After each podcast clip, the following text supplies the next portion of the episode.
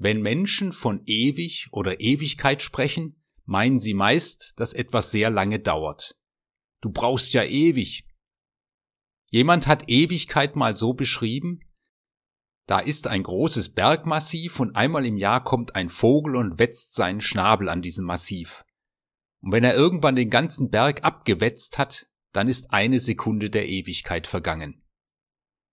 Ewigkeit also hier verstanden als Zeit, die nie endet. Das kann man sich nicht vorstellen, dass etwas kein Ende hat. Und bei mir schleicht sich da auch so ein Gefühl der Langeweile ein.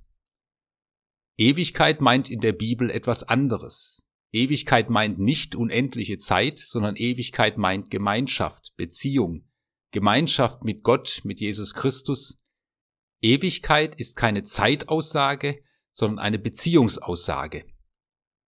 Ewigkeit auch als etwas unbeschreibbar Schönes. Und da sind wir nun gleich bei einem Problem.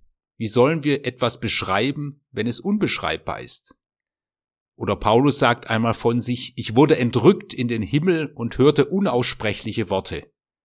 Ja, was hilft es uns, wenn diese unaussprechlich sind?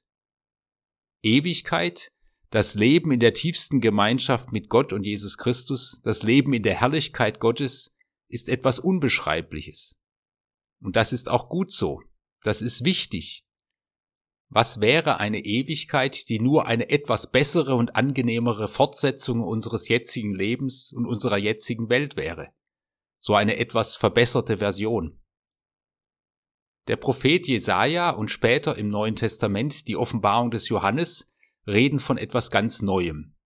Ich, also Gott, will einen neuen Himmel und eine neue Erde schaffen. Jesaja 65. Ich sah einen neuen Himmel und eine neue Erde. Offenbarung 21. Etwas Neues, etwas Unbeschreibbares. Aber es ist doch neuer Himmel und neue Erde. Das Neue knüpft also an dem an, was Gott geschaffen hat, was wir kennen und doch auch lieben. Wir lieben unsere Erde und unser Himmelszelt trotz allem Schrecken, der diese Erde erfüllt. Paulus sagt es einmal von unserem Körper ganz ähnlich. Wir werden einen geistlichen Leib, einen geistlichen Körper bekommen. Etwas Neues und doch Körper. Wir werden also in der Ewigkeit erkennbar sein. Also nicht aufgehen wie ein Tropfen im Meer. Natürlich können wir uns das nicht wirklich vorstellen, aber weil Gott auch in der Ewigkeit an dem anknüpft, was er uns hier und heute schenkt, deshalb können wir etwas erahnen von der Ewigkeit. Die Bibel versucht daher auf drei Wegen, uns solch eine Ahnung von der Ewigkeit zu schenken. Der erste Weg ist der Weg der Steigerung oder Überbietung, via eminentiae. Es gibt Wunderschönes, was wir im Leben erleben, Wunderschönes, was Freude auslöst, Momente, die uns erfüllen mit Freude und Begeisterung, vielleicht das Verliebtsein, die Freude bei einer Geburt, die Begeisterung und der Stolz, etwas Herausforderndes geschafft zu haben, das Staunen im Urlaub über eine wunderbare Stelle in der Natur, die Freude an gelungenen Festen und Feiern, die Freude, wenn Versöhnung gelingt und etwas heil wird. Momente der Freude, aber eben Momente. Es gibt keine dauerhafte Freude im Leben auf dieser Erde. Aber es gibt Momente, Momente, die etwas erahnen lassen von der Ewigkeit. Freude als so ein Vorgeschmack der Ewigkeit. Auch gelingende Beziehungen, gelingende Kommunikation kann uns eine Ahnung geben von der Ewigkeit. Es ist etwas Wunderschönes, wenn Menschen sich verstehen. Menschen, die lange in Liebe oder Freundschaft beisammen sind, verstehen sich tief, mit Worten, aber oft auch ohne viel Worte. Und das macht dann eine Trennung durch den Tod ja auch so schmerzhaft, weil eine Verbundenheit ja Einheit entstanden ist.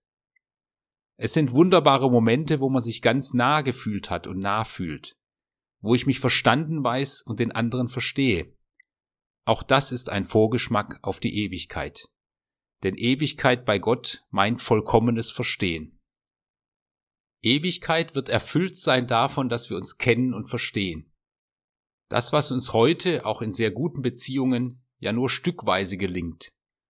Und ich verstehe mich ja auch selbst nur ein Stück weit.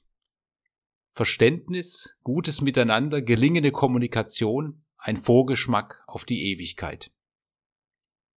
Der zweite Weg, der uns eine Ahnung von der Ewigkeit geben möchte, ist der Weg der Negation, via negationis.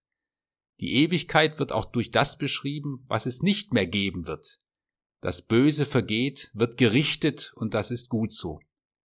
Man soll nicht mehr hören die Stimme des Weinens und des Klagens. Es sollen keine Kinder mehr da sein, die nur einige Tage leben.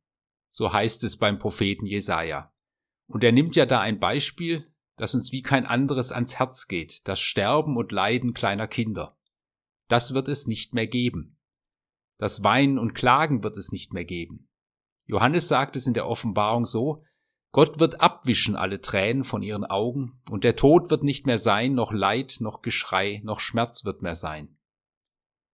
Zu unserer Welt gehört das Weinen, und es ist gut, das Weinen auch zuzulassen aber in der Ewigkeit werden die Tränen abgewischt sein. Der Schmerz wird nicht mehr sein, die Sorge, die Krankheit, die sich durch den Körper frisst, die Behinderung, das Ausgelacht werden, das Leid durch Gewalt und Krieg, das Sterben und der Tod. Es wird nicht mehr sein. Der dritte Weg ist der Weg der Bilder. Um uns eine Ahnung zu geben vom Unbeschreibbaren, malt uns die Bibel Bilder der Ewigkeit. So verwendet der Prophet Jesaja mal das Bild, Wolf und Schaf sollen beieinander weiden. Der Löwe wird Stroh fressen wie das Rind. Wolf und Schaf in Harmonie. Ein paradiesisches Bild. Etwas, was sonst nicht funktioniert, geht nun. Es ist das Ende des Fressens und Gefressenwerdens, das unsere Erde seit dem Sündenfall durchzieht, vom Mikrokosmos bis zum Makrokosmos. Das Ende des Schlachtfeldes Leben. Dann malt die Bibel das Bild des Hauses oder der Wohnung. Häuser, Wohnungen sind uns in der Regel ja sehr wichtig. Sie geben Geborgenheit, Raum zum Rückzug, Raum zur Gestaltung, ein Stück Heimat.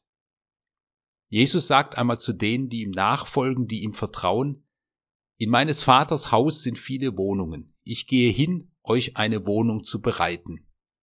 Johannes 14. Bei Gott ist Raum zum Leben, zur Entfaltung. Und Paulus sagt es so, wenn meine Hütte, er meint seinen Körper, abgebrochen wird, er also stirbt, dann haben wir einen Bau bei Gott. 2. Korinther 5. Die Offenbarung des Johannes malt Bilder der Schönheit und Pracht. Die neue Stadt, das neue Jerusalem, hat von Perlen besetzte Tore, die offen stehen. Es ist hell, es ist keine Finsternis mehr da. Dann ist da das Bild des Festes, des Feierns. Bei einer Feier ist man ja ganz aktiv, aber anders als bei der Arbeit hat das Feiern etwas Zweckloses, etwas Spielerisches.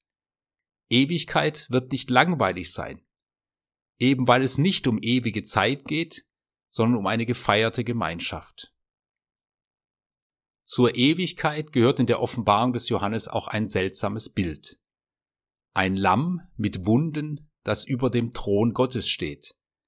Es ist das Bild für Jesus Christus, ein Lamm als Zeichen des Friedvollen.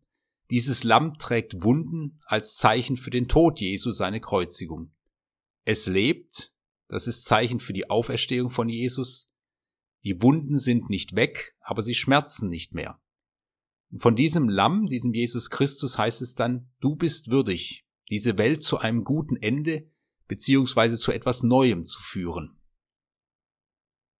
Im Buch Prediger in der Bibel heißt es, Gott hat die Ewigkeit in unser Herz gelegt. Da ist eine Ahnung in uns, dass da mehr ist als diese Welt und dieses Leben. Ewigkeit ist nicht Vertröstung, aber sie kann Trost sein. Das Vertrauen in die Ewigkeit motiviert für das Leben hier, stärkt zum Leben, zum Engagement für diese Welt. Hoffnungslosigkeit lähmt. Hoffnung schenkt Lebensmut. Mit Jesus gibt es Anteil am ewigen Leben schon jetzt, eine Beziehung, die auch der Tod nicht beenden kann. Aber diese Beziehung wird sich noch einmal vertiefen. So sagt es Paulus, ich habe Sehnsucht nach der Ewigkeit, nach der Gemeinschaft mit Gott, von Angesicht zu Angesicht. Aber es ist wichtig, dass ich hier bin, um mich einzubringen und von Jesus in dieser Welt weiterzusagen und seine Art weiterzutragen. Vieles wird vergehen, aber diese Gemeinschaft mit ihm, die bleibt. Und es wird das vor Gott bleiben, was wir in Liebe und Versöhnung im Sinn von Jesus Christus in diese Welt eingebracht haben. Vorgeschmack der Ewigkeit.